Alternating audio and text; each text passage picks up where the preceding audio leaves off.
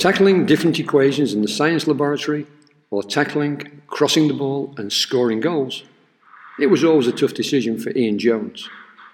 Ian travelled up to Newcastle University in 1985 with his football boots in his bag, along with school advanced level certificates in maths, physics, and chemistry. It was hugely exciting to prepare to study chemical engineering in this northern English city, famous for its love of football. Today, he concedes he spent too much time on the football pitch and not enough time in the science lab. Equally, if he'd worked even harder in front of goal, his time playing for British universities and semi professionally in clubs around London might have led to even greater glory in front of the fans on the terraces. But life is tough. And it's also a compromise, and whether his real plan A or plan B might have come to full fruition, Ian will never know. He has never been able to remember the car crash in 1991 when he was 24. Unlucky to be in it, lucky to survive it is how Ian sums it up. The crash damaged his brain, his decision making memory, mental control, and well being, and it also damaged him physically. He feels all of these effects even today. Talk with Ian today, and he's a realist with a dry, engaging sense of humour. He actually forged a decent career and has a contented family, including three children. Some of his young ideals may have been lost in the accident, but he did gain a crucial outlook on life at an early age, much earlier than most. That, knowing you have to make the most of every single day you've been given. I'm a bit fatalistic, but I'm, I'm very much aware. I mean, play football Thursday night, came home, got up in the morning, that was it. Mm. I'm very much aware it could all be gone tomorrow. Make as much as today as you can if you like. With a wistful smile, Ian tells us he misses running onto the pitch in the FA Cup qualifying rounds or playing in the Middlesex Cup final in 1998, helping his team to recover from 1 0 down to win 2 1 as he set up both goals. He has been told he watched George Best, Bobby Charlton, and co. in the 1968 European Cup final, sitting on his dad's knee as a two year old and has followed Manchester United ever since. His ideal was the great midfielder, Brian Robson, and like his hero, Ian would run box to box the whole match, a powerhouse of a player who could sprint the 100 metres in 11 seconds flat. His last goal for Egham Town, one of a pair he scored on that day, was a controlled lob over the keeper from the halfway line.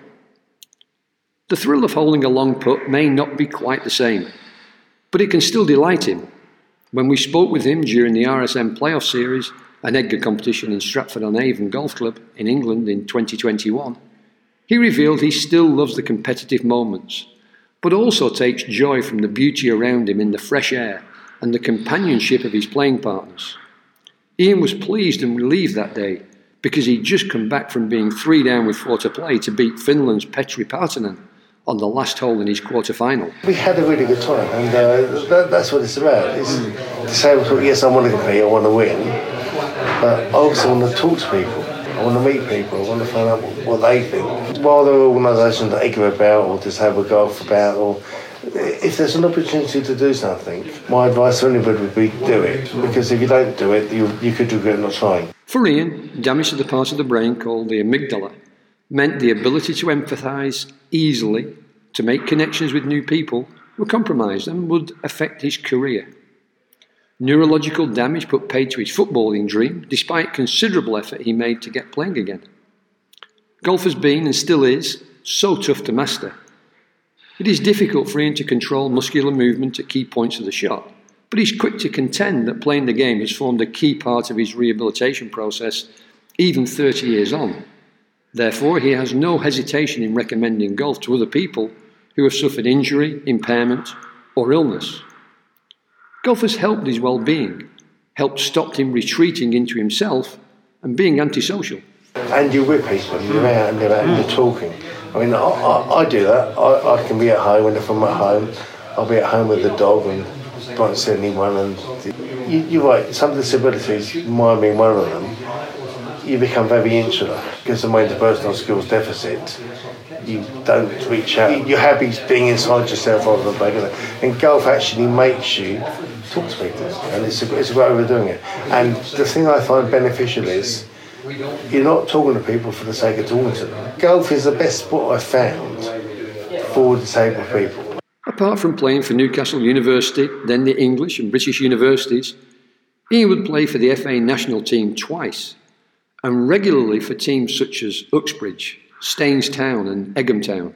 Training, playing, training, playing, and then up early to jump into his Rover 216 to drive back up to Newcastle for a business meeting. He says he thought he was Superman in those early days. I had my accident on the August on August the 9th, 1991. It was pre-season. I'd played on Tuesday. I played on Thursday. I got up at four o'clock in the morning to drive to Newcastle on the Friday and got as far as Chesterfield. That nobody knows what happened. They can't make out what went wrong.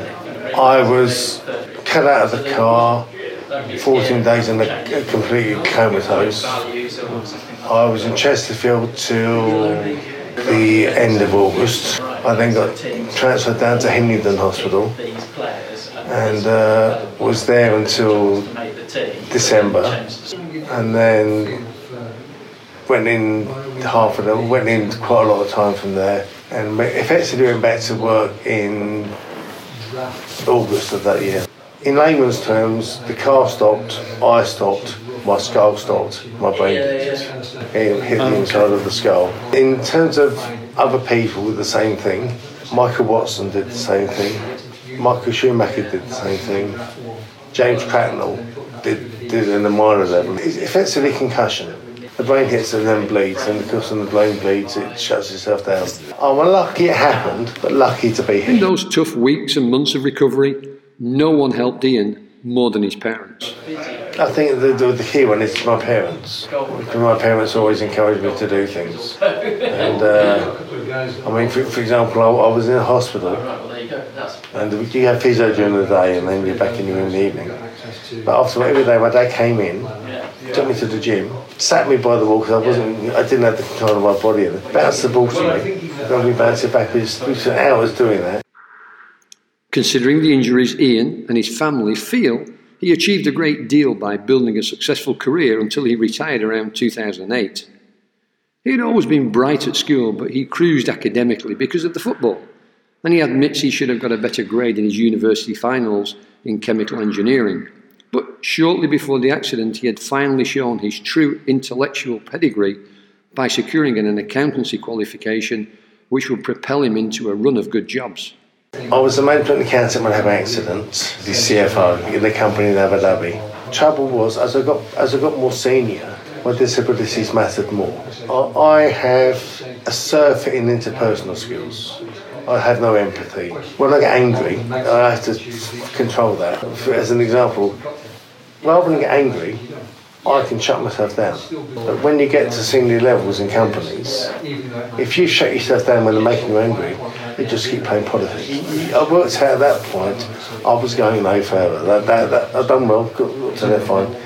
And luckily, I came home and my wife took up the baton, so she's now uh, HR people director for a care group. Life hadn't worked out the way I thought it was going to even after the accident, because you, you think this will happen, this will happen. But the good thing is, we've managed to find a way to get life to work for us. Ian, now aged 55, and his wife Kirsty have recently moved to Reading near London, and they have three kids oldest Jessica, then Ben, and youngest Libby, who is also studying at Newcastle University, keeping her dad happy. Ian got into golf properly around 20 years ago. My journey into golf came from sadness. I regret trying to get back to football after the He wanted to compete in golf, still does, like he did at football. But he soon started to see other benefits of the game. The key thing I have to work on on the golf course is I, I have spasticity. It's not obvious, it's, it's, it's there and it's there else. But if I stand over a shot, Yeah. I get spastic. If I hit the club too hard, I get spastic. Yeah. If I get to a nod, I get spastic. So I found the, the way I play golf is I look at the shot, stand behind the ball, look at the shot, and get the club, walk up to the ball and hit it. I can't control my body when it's in the same position for a long time. So it's like a fluid motion. You walk up to the ball and then mm-hmm. hit it. Makes putting difficult. I, th- I think most of the, in fact, all of the disabled people I know have found a way to make the disability work for them. We've all got issues. Can you actually manage the issues to do what you want to do? Ian says the role golf has played in continuing his rehabilitation is fantastic. Rehab hasn't really stopped. I went back to work half an hour a week, then two halves, three halves, four halves, five halves, then worked up to days. Got back to a level, never quite got, got back to where I was. I'm still learning how to get my body to work better now. People say visualization is a great tool. It's when you understand how to make something work. I'm spastic down my right side. Um, left side brain injury, left side spasticity. And my right side is weaker than my left side, so I, I tend to carry it all the time. But um, you find ways to make things happen that wouldn't happen before. He is still learning. Until recently, Ian's brain injury wouldn't allow him to hop on his right leg, but last year he started trying and working on his balance. It took time, but eventually he found a way, and now he can hop with the best of us. He believes that the spirit which he showed in recovery, and before that on the football field, he now brings to golf, and he says he'd love to see more competitions and good training for people with a disability new to the sport of all ages. He hopes to help more events of this type at his own golf club, Castle Royle near Reading, to take place. I, th- I think it'd be lovely if there was an event once a, once a month or once a week or even in each individual region. I mean, I'm trying to get Bucks and Berks to actually organise that. It'd be nice actually for, because the more you get people involved, the more they'll be involved and they'll see that, oh, I can do that. Maybe they won't like it, but they'll try it. Having made the choices I made, I think anyone that is in the same situation as me should consider whether they can play golf or not, if they want to play golf, because it, it's it's a way of meeting people, mm. and it's a way of improving yourself. Because a lot of disabled people, you're trying to find a way to negate or minimise the impact of your impairment, and golf's like I mean, my coach Rob Watts at Castle Royle, he gave up trying to tell me what to do. Yeah he sort of he gives me pointers. I come to him and say, what about if I do this? And we work on doing that and see if it works. My song has evolved over two years. Not because he said do this, this and this. He doesn't know because nobody knows. Nobody knows because, as Ian says, the brain is an amazing piece of kit. Meanwhile, Ian wants to play more competitions and sample some of the greatest venues.